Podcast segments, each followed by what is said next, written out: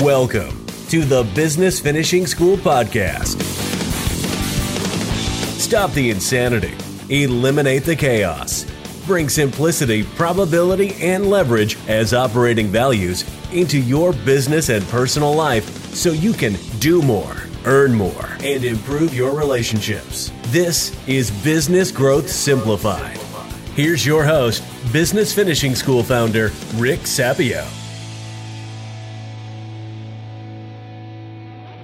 Right, everyone. This is Rick Sapio with Teresa Kuhn. And this morning we're going to talk about a, a, a, topic that drains Americans, drains the world. It's the topic of happiness versus fulfillment. And I've watched you over the years, and you've got a full life. You've got two businesses, one with your husband and son, one with you and your partners. You've got this with me. You've got a lot going on, but you always seem to be fulfilled. So, what is the distinction between happiness and fulfillment in your view? Rick, I do have a full life, but you know what? Many people have full lives today. Mine seems to be, you know, the, the life of an entrepreneur just tends to be a little bit busier. You're just probably uh, obligated in, in more ways than others. But, you know, happiness is fleeting. I was walking to the office this morning and I had just a feeling of joy and happiness and, and just the walk and just feeling gratitude. But that can be a fleeting moment. Fulfillment is deeper, it's grounded, it's about living a full life. And it's much, much more than just chasing happiness. And I want to talk about happiness just, you know, with the four areas that we talk about faith, family, finance, future. And happiness and faith. Is there such a thing as happiness and faith? Right? Don't people lose their faith in different times in their life? If they were ch- chasing happiness, does that connect with faith? Is faith about happiness?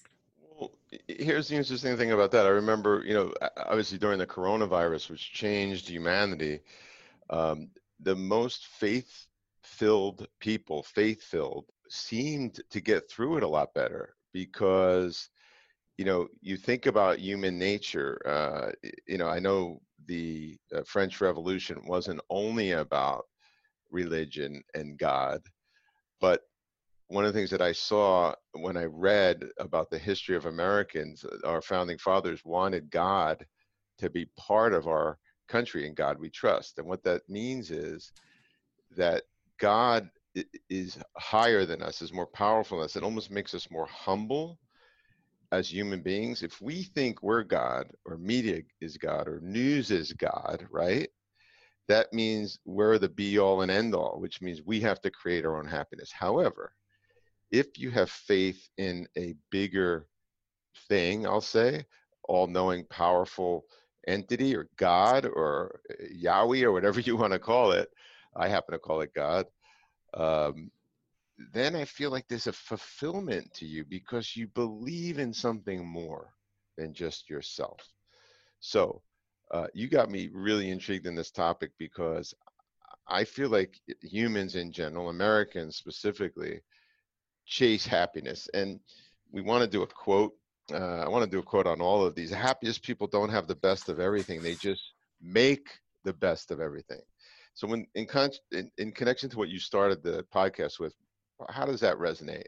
You know, you met with a trainer not too long ago, uh, and uh, it was a uh, it was somebody you trained with who who actually works with a, a good friend of yours on a you know three, four, five times a week, and during the coronavirus what did he say? You asked him how he was doing in terms of his life and money because as trainers, right? He really wasn't supposed to be training you know there was the whole social distancing and you're not supposed to work out with your clients you know etc and what did he say to you rick?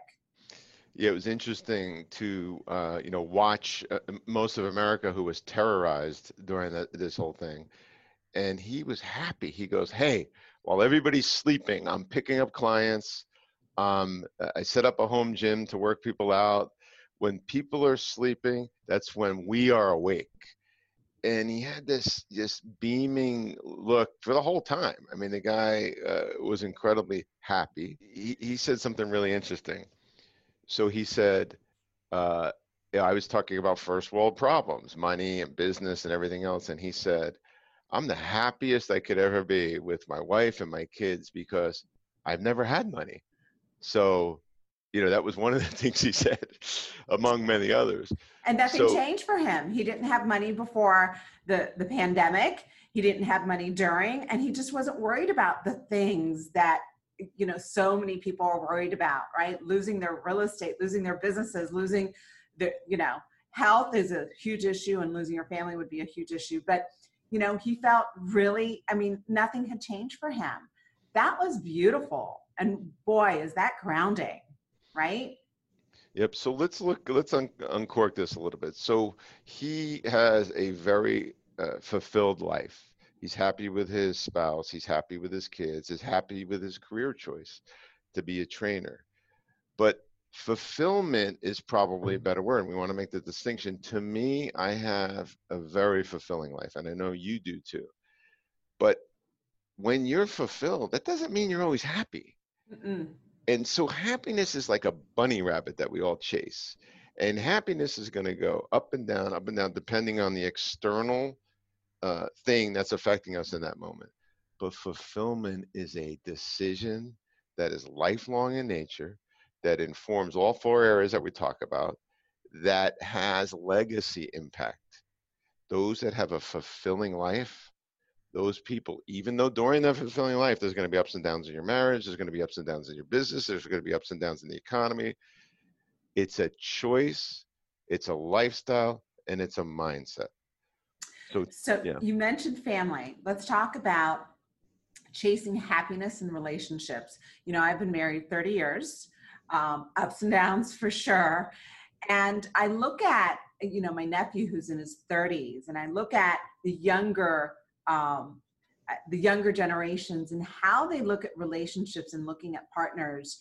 Have you ever thought, Rick, have you ever had a conversation with someone who's younger and they're talking about how they're going to choose a mate and their requirements for a mate and what they're looking for in terms of making them happy. They're looking for somebody to make them happy, and they're looking for somebody who, you know, um, is very good looking, um, great body, super intelligent, typically entrepreneur, makes a lot of money, great in bed, um, you know, politically aligned, religiously aligned. Like I can go on and on. And I listen to this and I think, oh my gosh, that person does not exist. You are not that person, right? Nobody is perfect. Everybody comes with a crap sandwich. And it's all about finding that perfect person that's going to make them happy, right? And boy, it, you know, the way God designed us when we're in relationship, especially in the beginning, we're wired to only look at the good because otherwise people wouldn't get together and procreate and that would be the end of humanity but after the hormones settle down and post honeymoon period whether you're married or not that's when you look to see the person that you're with is not perfect right? It's like the the rose colored glasses come off and if you're looking for happiness it just is not there. It's not there. You can find fulfillment in the relationship. You can build a beautiful life together but it's not going to be about happiness. And if that's your focus boy you'll chase anything and everything that comes your way looking for happiness especially other people Yep. So what you're pointing to, Teresa, is where is your locus of control? I remember way back, this has to be 30 years ago when I first read uh, Stephen Covey's book, the seven habits of highly effective people and he talks about locus of control and the vast majority of americans i think this is probably the biggest problem uh, that shifted in our society over the last 50ish years uh, we went from being you know uh, rugged uh, entrepreneurial responsible we looked up to our heroes that uh, we imagined were doing the right thing all the time we went from that uh, you know center of gravity as a culture to this victimhood culture. And what happened is our locus of control went from an internal locus of control, meaning I control how I feel. I control the values that I'm going to express. I control my work ethic and all of that, to an external locus of control. Locus of control is what is the media telling me? What is pop culture telling me to do? What is my social media uh, likes and dislikes telling me uh, what to do? And so that shift from an internal to an external locus of control shifted our sensibilities as a nation, in my belief. Overall, I'm speaking in generalities, from a fulfilled culture or fulfilled uh, citizenship to a happiness chasing citizenship. And that chase comes from what? Drugs, alcohol, sex. Did my husband or wife tell me something nice today? We're waiting for external things to happen that we get to judge. Judging is a whole nother topic. And it's horrible, I think. What happens then is if you're waiting for an external locus of control, you then start thinking, well, what drug do I need as an external locus of control? And I tell the story often about my niece who I couldn't believe it. We were on a plane to uh, Europe once, a long time ago, and she had 11 drugs in her purse. She was in college. I go, why do you have 11 drugs in your purse? It's just like, well, this one puts me to bed at night. This one I take if I have anxiety. This one I take if I'm depressed. This one I take if I need more energy. This one I take to lose weight, blah, blah, blah. And she goes, all my friends have it. It's just mm. easy. We just go to the uh, clinic in our um, in our uh, college. This is all an expression of what you're talking about, which is this new reality, which is destroying people which is why we take billions of pills a year, which is sick. You can confirm that. Is we're looking for something else to provide happiness when you know what? Nothing else is going to provide happiness. What you should be focused on is how can I be fulfilled with myself and fulfilled with my mate and fulfilled with my career and fulfilled in these four, areas.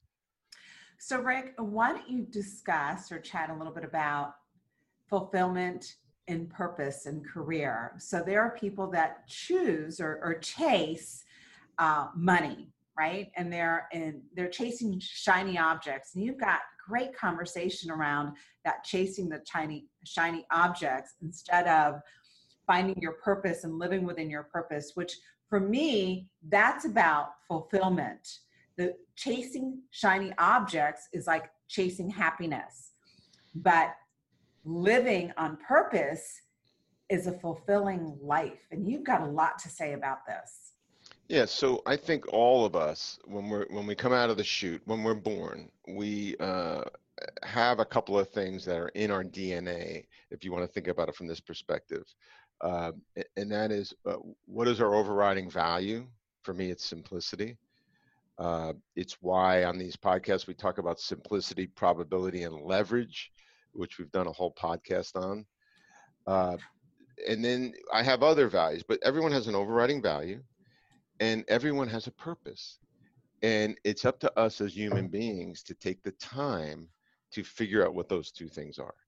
And if the human being doesn't do that, which most people don't and won't because they're getting pounded with Netflix and all this external stuff, if you're unwilling to take the time to find out your overriding purpose and your overriding value, those two things together, once you have that, from that point forward, you get to choose every moment. Am I doing something in alignment with my values and in alignment with my purpose? And if you are, the expression of your life will be so much more fulfilled. People will be attracted to you in your business. And so, yeah, I go back to the quotes uh, that, you know, we prepared have the happiest people don't have the best of everything they just make the best of everything and i would add to that that if they're on purpose i.e their life is aligned with their purpose and if they're honoring their values that they were born with in my opinion then they have no other choice than to make the best of everything because they're living an aligned life i have another one happiness is like a butterfly the more you chase it the more it will elude, you but if you pay attention to your values and your purpose, it will come and sit softly on your shoulder. That's interesting. So that butterfly or that bunny rabbit, whatever you want to call it, it's, it's going to elude you until you live a life that's aligned with your values and your purpose. That's what this podcast is all about. That's what our relationship is all about. That's why we're talking about those four areas. We want you to be fulfilled. And um, yeah, I think about my sister when her daughter was getting married, and she said, "Oh, I'm so excited for my daughter and her new husband to get married. They love each other." And I said, they're way too young to know what love is. And by the way, love goes up and down in a relationship. Yes, it does, for sure. It's just like this. That's the last thing you should look for. Are they aligned? Are they committed? Do they know what a long term relationship is? Are they responsible? Are they hardworking? Do they know what they're getting into? Do they have completely different views on everything? Do they enjoy each other's company? Are they friends? So things like that are far more important than they love each other. Love vanishes like this. And love can be misinterpreted as attraction, infatuation, right? Uh, and that's where those pesky hormones come in, right? People are driven by hormones and not necessarily all the other things that you mentioned. And you know, I kind of teared up when you read that quote, happiness is like a butterfly. And this is a shout out to my mom because growing up, um, we grew up with a ton of quotes and our refrigerator was our bulletin board and she would all the time put up all these quotes and this reminded me that she probably had this quote up on the refrigerator because this was a quote that I grew up with. And it's a beautiful quote happiness is like a butterfly. You know what? Haven't you had those experiences in life where a butterfly comes to you and either sits on your shoulder or on your hand? Um, that's happened to me multiple times. And isn't that true? But if you try to chase a butterfly, what happens, right? Yeah. It, it runs, it flies away, right? So let's talk about the future, right? Um, and with that quote, if you're chasing happiness, what kind of future are you going to have? Yeah, one that's based on short-term highs. I, I remember I have a mentor, Ryan, Reinhold. He was born in 1927. He's very old. He's in his 90s. Oh wow! And he's been my mentor for a really long time. And you know, I remember on his 60th wedding anniversary, he said to me, uh, "I absolutely love my bride, my sweet bride, oh. and they are the best couple in the world." And I said, have you been happy the last 60 years? He goes, Are you kidding me? She drives me nuts. he goes, but, That's so cute. But we are the most fulfilled married couple that you could possibly imagine because of the legacy we've left behind. Wow. And so marriage, you know, it's one of those things that if you look at marriage from the perspective of am i happy today? then every time you have a fight you're going to be running for the exits. But if you look at the way reinhold does reinhold had a vision and he completely convinced me of this and i know you know this too. When my wife and i got married we created a uh, little paragraph uh, here's our marriage in 50 years. The year is 2056 we're sitting in our living room in our log cabin. Our great grandchildren are running around. We're sipping uh, hot chocolate, and there's a fire going, and there's snow outside, and you have this image of where you're going to be in 50 years. And you could do this in your company too. And what happens is when you have a fight, you're not running for the exit because you have a crystal clear image of where you're going to be when you have fulfillment in the future. It's such a massive distinction. And I'll tell you what's destroying this all these immediate uh, bits of information like rats of got to get likes, got to get likes, got to get likes. People have to uh, be popular, have to have the right picture. Rick, a secret to life is to understand the difference between happiness and fulfillment. And just having that acknowledgement, right, that we're not always going to be happy but we can live a fulfilled life every single day every moment of every day. You can feel you can feel fulfilled. That really is very encouraging because life can be tough. You know what's that saying about problems?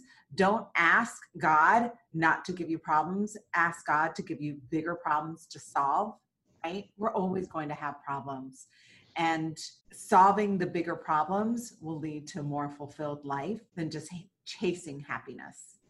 Yeah. So uh, I've been taught that the people who are better at solving problems are the people that have more fulfilled life because you're just getting better and better and better at solving problems. But what happens is the people that avoid problems, mm. right? Those are the people that are chasing happiness because they're kind of avoiding, they never want to confront, and they're looking for happiness in the next high or the next Netflix series or the next you know toxic relationship. So thank you so much for bringing this topic up and showing me the way. You are, you know, a model of this. And I think one of the reasons why you're a model of this is if you think about the hand that we talked about, you clearly live in your five priorities and you don't venture outside of those. And that's why you're so fulfilled. But most people's lives are filled with crap. Well, so, Rick, you're always very kind and generous, and uh, it's something I work towards. It's work in progress, but I've seen you very upfront, close, and personal with your family, with your work. You absolutely strive towards this. You do a fantastic job, and you do such a wonderful job at articulating it and teaching it to people.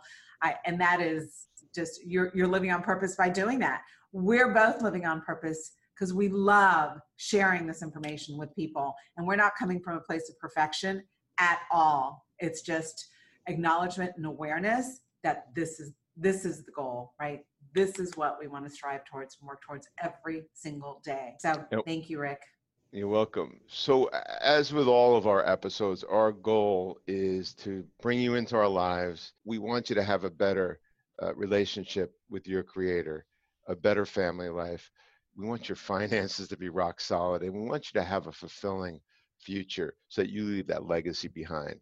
Thank you for listening. Thank you for tuning in to the Business Finishing School podcast, where we teach you business growth simplified. For more information on Business Finishing School or their Business Growth Summit event, visit businessfinishingschool.com.